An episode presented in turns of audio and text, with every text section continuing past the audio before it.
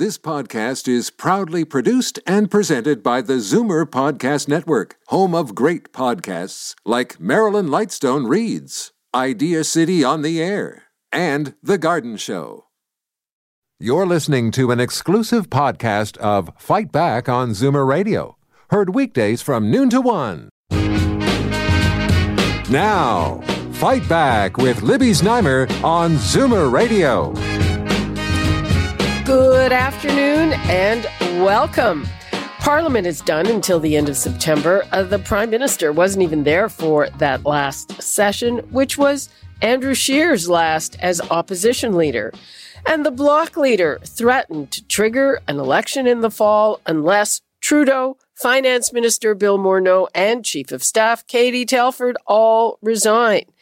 Is that a real ultimatum, or as NDP MP Charlie Angus characterized it, a hissy fit? And while we are on the subject of things we, the charity is scaling back its operations, as you heard in Bob, Bob's news, making dozens of layoffs in Canada and the UK and looking to sell some of its real estate holdings in Toronto. And there have been a lot of questions about how it amassed those real estate holdings in the first place. Meanwhile, the Conservatives will vote their new leader in at the end of next week. Will it be Peter MacKay? And is he the leader they need? Here in Ontario, a sobering update from Finance Minister Rod Phillips. The province is in a recession and it will take a long time to recover. So, before we get to our panel, let me ask you would you want to go to the polls this fall in the midst of the pandemic? Uh, there will be a conservative leader by then. A lot of people don't like Justin Trudeau, but really, do you want another election or is that maybe not such a good idea at the moment? Uh, even though uh, we surely would not face the kind of election shenanigans we are expecting south of the border. The numbers to call 416 360 0740 toll free 1 866 740 4740. And now let's go to Jason Lietaer, conservative strategist and president at Enterprise, Kim Wright, NDP strategist and principal of Wright Strategies, as well as John Delacourt, liberal strategist and vice president public affairs at Hill and Knowlton Strategies. Hello, everybody. Hello. Hey, Libby. Hey, so let us begin with John, because I don't think we've talked before. Welcome, John, first of all. Thanks for being with us. Well, thank you. It's a great pleasure to be with you. Okay, so uh, what do you make of this ultimatum that they, they should resign or he's going to trigger an election? I like what Charlie said. Uh, Charlie, I think, is uh, nailed it. This is a hissy fit. Um, I, I, think uh, everybody views this as uh, as as the kind of rhetoric that may play well to uh, Mr. Blanchet's base, but that doesn't really resonate outside of the, uh, his base. Um, across the country, I think Canadians look at this and say, that's kind of what my drunk uncle at the dinner table would say. If indeed I could still have dinner with, my drunk uncle. Um, I think we're in a uh, position where I think uh, Canadians uh, have far uh, more measured an approach and far more. Um, uh, I, I think they have questions and concerns about the rollout of the stimulus measures, no question. Um, but by the same token, I think they view um, uh, Parliament and uh, the government itself as, as as managing this this this crisis that we're in uh, ably. Um, at least um, 56% of majority of Canadians right now are, are, are still still have confidence. And I think that the measures uh, that the government is currently taking, including uh, bringing Mark Carney back into the tent, as it were, uh, are, are going to shore up some of that confidence. Okay, well, uh, Jason, uh, the Conservatives will have a leader in place. Jason Lietaer, they'll have a leader in place uh, by September. But what do you think about the idea of going to the polls? And and is there any support for that? I think it's unlikely that we're going to go to the polls. I think there's going to be support amongst uh, conservative partisans. I think our new leader, whoever that is, is probably going to be interested in a in a quick election, or at least going to be uh, going to be putting forward the position that they're going to be interested in one. It gives a heck of a lot of power to the NDP, by the way, and just so the listeners understand, you basically need all three opposition parties to vote for an election to get rid of the the liberals and, and force one. So when the conservatives and the bloc both say we're going to vote some sort of no confidence in the in the in the government. What that means is the NDP now holds all the cards. So, uh, you know, I'm interested to see what Kim has to say. You know, Mr. Uh, Singh has showed himself to be like one of the worst negotiators at the poker table so far. Uh, by you know, like letting the government continue all summer without uh, you know, essentially getting anything in return. We'll see if he's a better negotiator this time, but he does hold some cards going forward. So um, I don't. I'm not betting on an election. I think I think there's not enough in it for the NDP to have an election in the next short while. Kim. Well, I think he's a lot better negotiator.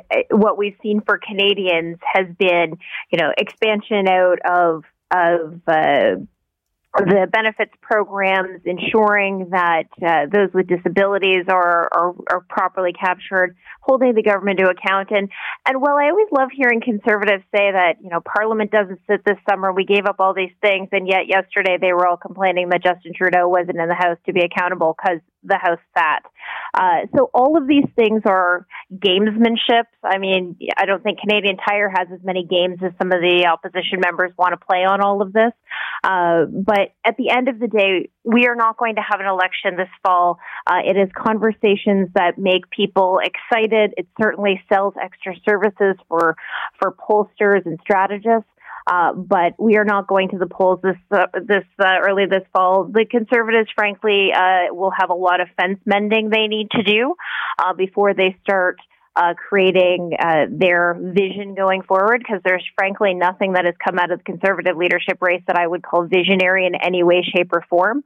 Uh, so all of these things coming forward, we're going to see the House come back this fall. We're going to see a lot more uh, problems for Canadians, frankly, that need to get sorted out uh, whether it's on commercial real estate, whether it's uh, making sure that Canadians aren't being evicted from their homes, uh, and certainly how the evolution of the CERB program uh, comes forward. So lots, uh, lots on the legislative agenda, and you bet your boots that the New Democrats will be front and center in negotiating what is good for Canadians. Okay. Um, now, uh, the threat, the ultimatum, was the result of uh, the events surrounding We. A lot of people thought that we were all done with that, that it was fading away. But, uh, you know, new things seem to be cropping up all the time. Uh, John Delacourt, is are we done with We, or uh, you know, are there still more shoes to drop? Well, shoes to drop um, but I'll say this: I think uh, the we hearings at uh, the Finance Committee are a bit of a Rorschach test for Canadians.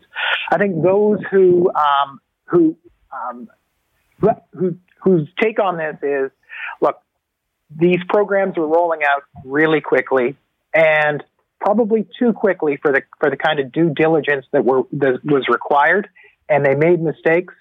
I think that's one take on it, and I think many many people looked at the prime minister's appearance at committee and Katie Telford's, and uh, and there was nothing there to dissuade them from that uh, conception.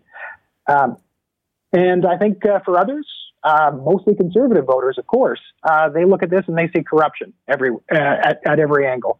Um, I don't think it changed minds. I don't think um, any more revelations will um, uh, to change minds either. I think um, it is. It, it, this has really, I think, evolved into a highly partisan debate. And I think most Canadians, um, as usual, are right down the middle on this. They just want to see these programs roll out with the kind of due diligence uh, that uh, that that they expect. And in general, I think they feel that way about how things have gone with the stimulus measures up to now. Interesting. You know, there were a couple of polls that that uh, showed that most Canadians think there's more information to come out, including a large percentage of Liberals, uh, and we're saying that it could lead to uh, a change in government sometime down the road. I'd like to give the numbers out again, and people be patient. We will get to your calls 416 360 0740, toll free 1 866 744 740. Would you like to go to the polls again in the midst of all of this in the fall? Uh, right now, I'd like to turn, though, to uh, the, the conservative leadership race. It's going to wrap up a week tomorrow. So, Jason, is it still looking like a, a sort of shoe in for Peter MacKay? I think shoe in's too strong a word. So here's here's my view of, of things in the three main camps. Mr. MacKay thinks he's ahead, and his people think he's ahead, and they're sort of the kind of wishful thinking that John was just, you know, sort of espousing about the Liberals being done with the we uh, imbroglio. That's that's what Peter MacKay's team is sitting there right now. I just I hope I pray that what we think is is right and that we're ahead of this thing, and he probably is ahead right now. Mr. O'Toole, um, again, wishful thinking there. They're hoping and praying that the numbers aren't exactly right, that their internal numbers are a little bit better, and they're going to squeak one through because they've got a more second ballot support. They hope than Mr. MacKay. Ms. The, the wild card is is Leslyn Lewis. She's got a lot of uh, you know sort of interesting press. I think some people have been rightly impressed by her. Um, and so, you know, the, the, the how she is going to sort of affect this race, and how, it's been sort of harder to model, I think, for the two main camps to figure out how that's going to impact things. So, is it a shoe in? No. Is Mr. O- or is Mr. MacKay the favorite? Yes. Is Mr. Does Mr. O'Toole have a chance? Yes. And does Mrs. Ms. Lewis have a chance to affect the race? One hundred percent. And does she have a chance to win? I don't think so. Um, I, I think, and that's no slight on on Ms. Lewis. I mean, she's just not as well known as as the other two. She hasn't been campaigning for years like they've been. They've been. They've been involved in federal politics between them, you know, for you know the better part of a lifetime here. And so and so she probably doesn't have a chance to win. And I, I don't think I'm breaking the news to her if she's listening right now that she probably isn't going to win this thing. But my goodness, she has got the most momentum. She has uh, you know curried the most uh, new support. And I got to tell you, I think there's a lot of people who are have come out of this thing as Leslyn Lewis fans, and I'm I'm certainly one of them. Kim, how is this going to change uh, the dynamic? I mean, Andrew Scheer was was a lame duck, and uh, now you're going to have a brand new leader, presumably, who is going to start focusing his or her attention outside the party. Well, you would have thought that the conservatives would have learned from the New Democrats' mistake of letting Tom Mulcair uh, stick around and, and continue to poison the well.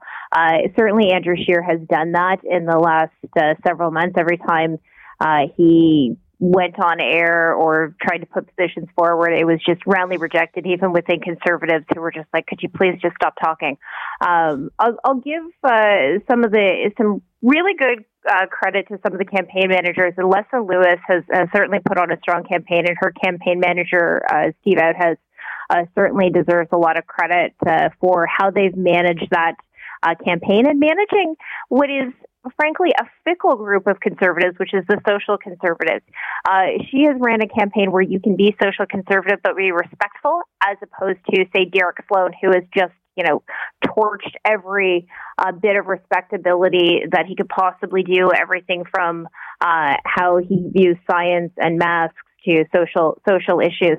Those type of uh, commentaries that Derek Sloan and campaigns that he has run not only have annoyed uh, internal uh, folks uh, in the conservative movement, uh, but it, it, it makes it, fairly, frankly, uh, easier for people like me during campaigns to say, those are the kind of conservatives that we have concern about when we start talking about women's rights to choose, uh, and and a, frankly a whole range of issues, including gay rights that Andrew Scheer uh, continued to bungle over the course of the last election and subsequently. So there's a lot coming out of this, and and there's going to be a lot of repair needed between the MacKay people and the O'Toole people because they have taken some very direct and personal shots at each other.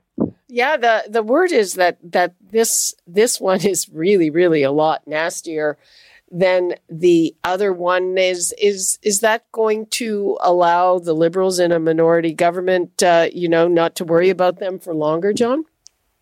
Well i think it's this. Um, the challenge that mackay faces um, if indeed uh, he wins the leadership is uh, that he doesn't have a seat in the house. I think uh, erin o'toole's uh, strong strategic advantage here, at least uh, on the on the virtual floor, uh, is that he can say to conservatives across the country that he'll hold uh, our government to account.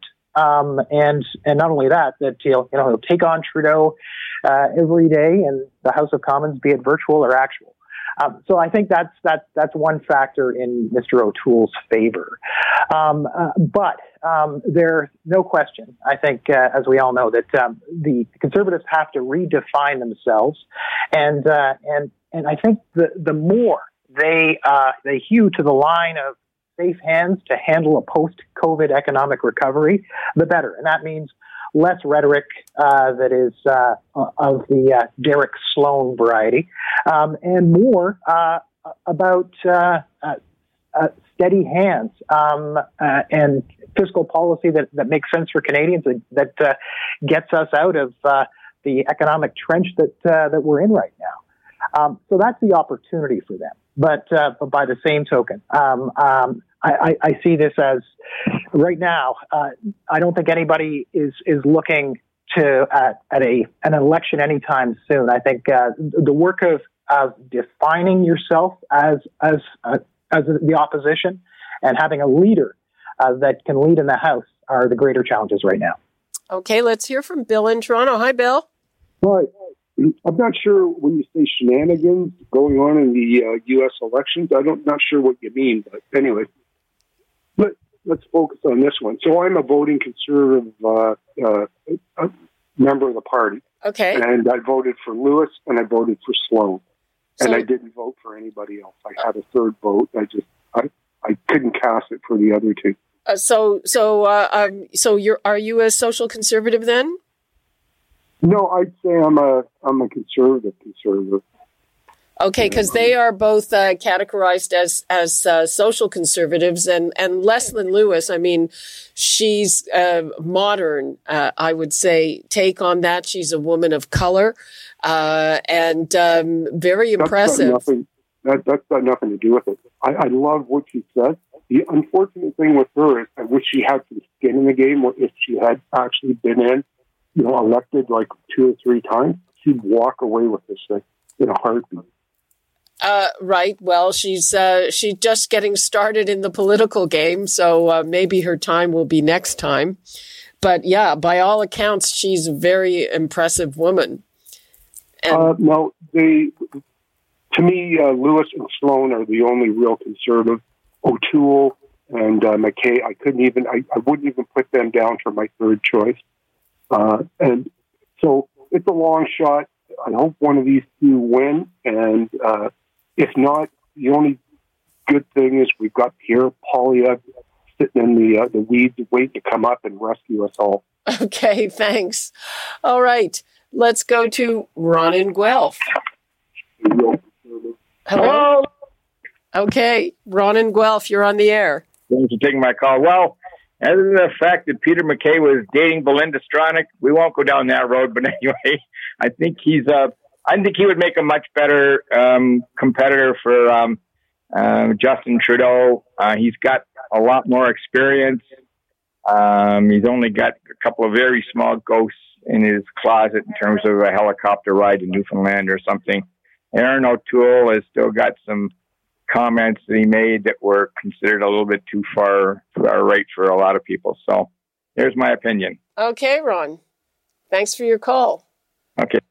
Okay, uh, so uh, there you have it. That's not exactly a uh, a, a, random uh, scientific sample of conservative voters, uh, but um, there you have it. And the consensus that I've heard throughout this is that Leslyn Lewis uh, is very impressive, but probably not her time yet. And a lot of people you know, where Pierre Poilievre decided not to run this time around, and then uh, his performance throughout this, a lot of people are very impressed with that as well.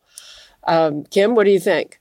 Yeah, it's a lot easier to uh, not to be in the race on a leadership and, and still look pristine than than going down the road of of of campaigning across the country, putting in the miles, shaking hands, and, and what have you, and and certainly the debate stage. So um, there's certainly lots to be heard from Leslyn Lewis. There's lots to be heard from from others within the Conservative Party. We'll, we we are starting to see, you know, Michelle Rempel continue to uh, come forward from the Conservative Party. There's a lot within their benches uh, that that they can they can look to. Um, but in terms of one of the things that's going to be interesting, and all of this, you know, elections always come down to the ballots that are cast and are actually put in the box and how they will unfold. They're also having to rely, goodness help them, on Canada Post getting those uh, ballots to to the counting rooms on time. And I'm and I'm hearing situations where people who'd mailed ballots back in two three weeks ago still haven't been received uh, by the conservative offices. So not to add conspiracy theories to all of this, which is but what we're seeing from the campaigns are a very strong uh, get out the vote strategy. Uh, you know, going and picking up the ballots, going, you know, couriering them, doing everything they can to make sure they're in there. That's the smart play because ultimately it doesn't matter who they support. It matters what's in the ballot box. Okay, yeah, another wrinkle for us for for us to follow. Uh, yesterday, the finance minister here in Ontario, Rod Phillips, gave a very sobering update for us. Uh, the province is in a recession. That shouldn't be a surprise to anyone. The deficit has ballooned. It's nearly doubled since March when we were already in pandemic mode. And um, he was, uh, you know, very straight about how long it might take to recover. So here we are, and we have a conservative government that came in to, you know, clean up the deficit and all of that. And uh, they are mired in it, Jason. Yeah, well, it's it's the the clean up the deficit's not going to happen. You're talking about, you know, you, you you thought you were coming in and doing some renovations, and then you realized that uh, you had to knock down the house and start from scratch. Right? That's that's what that's what happened here. So, yeah. um, I, I don't know what there is to say about this. Right? The the uh, I think the government's prioritized health and safety among, amongst uh, uh, all else. There be there's plenty of calls for more spending on all sorts of different things. I think they've they've you know they've turned into a government over the last year that really did probably what was required uh, over the course of the last little bit. It's been, a, I think, a really good partner for the feds. And, uh, you know, I think John mentioned earlier, you know, you've got a couple of governments, you know, you, so you've got seven conservative governments across the country. You've got, you know, the NDP running BC and you've got, you know, the federal liberals, um, you know, sort of in Ottawa, you know, uh, and so you, they've really had to change change gears in terms of getting along, in terms of putting you know sort of political differences beside them. That's cost a lot of money, but I think that's the cost of doing business. I think people want to know that their kids are safe, that they're safe, that their family's safe, and you know there's been some missteps over the way, but I would say that Canada by and large, has managed this crisis economically and uh, from a health wise perspective much better than most, and certainly better than our southern neighbors. That's not a high bar, but I think uh, Mr. Ford and his and Mr. Phillips have something to do with that. And I think Mr. Trudeau and his team and some of the other provincial governments as well. So good news for all of them. But yeah, the cost, uh, the bill is going to come due. Well, yeah, I mean, uh, as you mentioned, getting along. The, sometimes when I see the level of romance between Doug Ford and John Tory, it's really quite something. I mean, y- yesterday I they, didn't, they, I didn't think I was going to see that last year or the year before. The, I thought the, they'd go to the death, uh, choking each other. You know. Yeah, I mean, even with uh, Patrick Brown, it's yeah. it's uh, it is quite astonishing.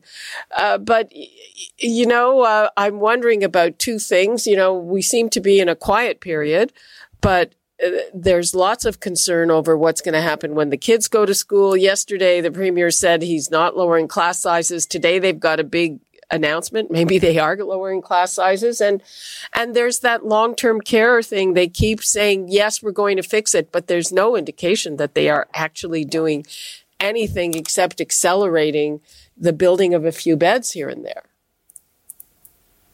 Yeah, and and that's it, Libby. Like the challenge with all of this is we we've dealt with the majority of COVID in the spring and summer months where people could get outside. Now that we're looking at a, a second wave into the fall and winter months when people are going to be into more spaces, how do we make sure that that's done carefully, considered, and measured?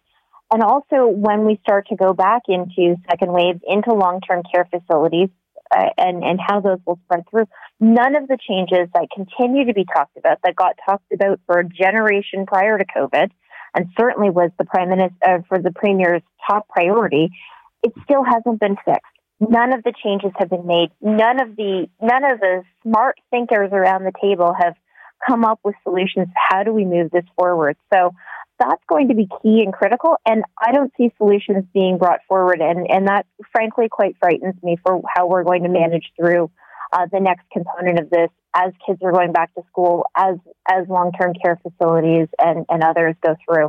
So there's lots of work still to be done for sure. Well, in long-term care, you know, they just they need money and they need to hire people and they need to find the people to hire because there's a shortage.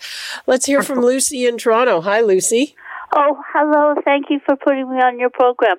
Um, I think that Rod Phillips, the finance minister for Ontario, should resign. I think he's done a terrible job. The deficit is unbelievably high. Uh, uh, Ontario will go bankrupt if it if it has a deficit over twenty billion. I mean, what is he thinking? It, it, I don't know what they're thinking, spending all this money. Sure. So, what are you thinking? What are you saying? They shouldn't have helped all those people who were. Uh... No, no, I, I don't. I think they should have helped them, but I mean, there's a cutoff point for everything. With the huge amount of unemployment in the in Ontario, and people going forward, um, you know, all the companies, everything. Uh, you know, the people without work, the companies without uh, going down. I mean, I think it's negative. I think it's horrible that he should come out with that kind of, um, okay. you know, thing. Okay, Lucy, I get your drift. Thanks for your call. Uh, don't know how you help people without spending money on it. Um, do uh, John? Do you have a sense of whether that there's a, a widespread feeling on that? out there? Yeah, yeah. It, it was interesting uh, back in April. Um, one of uh, one of the polling uh, firms uh, nationally uh, looked at trust in government and government institutions, and they saw an uptick. They saw um, numbers to suggest that Canadians uh, um, were looking to government with fresh eyes with uh, with a with a view to how they were a partner and how they and how they could truly incent the kind of economic recovery that uh, that we're going to require. Um, uh, those numbers, I think, are still uh, are are still up up around the. Uh, above 50, I believe. So the majority of Canadians are still looking to government as, as you know, a, a strong positive force uh, to, to get them through this this, this economic uh, trench we're in. So in that in that respect, I think um, that affects the political landscape writ large, of course. Um, you know, Jason uh, referred to the fact that, uh, you know, the provinces have been working uh, in tandem with the federal government. There's a lot to agree upon in terms of uh, what we need to provide for Canadians, and that's from sector to sector. I mean, we're looking at seismic shifts in the retail sector, in the services sector. Um, and any walk down Main Street in a small town in, in Ontario, I think will tell you that. Um, and so, uh, you know, uh, these desperate uh, times call for desperate measures right now, too. Okay. Uh, so we'll uh, give our other two panelists a little chance to wrap it up 20 seconds each. Kim? Yeah, absolutely. Politics makes strange bedfellows, but ultimately, what we're seeing is people having to understand that the fundamentals of Canadian society governments have a significant role to play as a facilitator of those and certainly to make sure that monies flow through. What I'm hoping to see coming out of all of this is a resurgence in the idea of things like paying your employees properly, making sure health and health and safety are maintained, and even goodness gracious, a universal benefit program. Okay, and Jason. Uh, I consider myself, uh, you know, a, a, libertarian, a conservative, small C and big C, and I got to tell you, like, this, this this kinds of thing that I, I, sympathize with the caller, and I, I, I, do worry about the cost of all of this. So, you know, I think we're going to see people talking about capital gains tax increases and yeah, tax increases across the board, and we're going to pretend that the quote rich can pay for it, but that's just not the way it works. It's not the way that the tax system works. But the problem is, and I think Kim, you, you said it very well. This, if if government if not now, when does government get involved? And this is a health and a safety crisis, and it's a financial crisis. Government's had to do what it needed to, do. Um, we do have to turn the page a little bit, but you know, this is this was an emergency, and government acted as such. Okay. Thank you all, John Delacourt, Kim Wright, and Jason Lietaer. Appreciate your time. Thank you. Thank, Thank you. Thanks. See you, Libby. You're listening to an exclusive podcast of Fight Back on Zoomer Radio, heard weekdays from noon to one. You're listening to an exclusive podcast of Fight Back on Zoomer Radio, heard weekdays from noon to one. You're listening to an exclusive podcast of Fight Back on Zoomer Radio, heard weekdays from noon to one. This podcast is proudly produced and presented by the Zoomer Podcast Network, home of great podcasts like Marilyn Lightstone Reads, Idea City on the Air, and The Garden Show.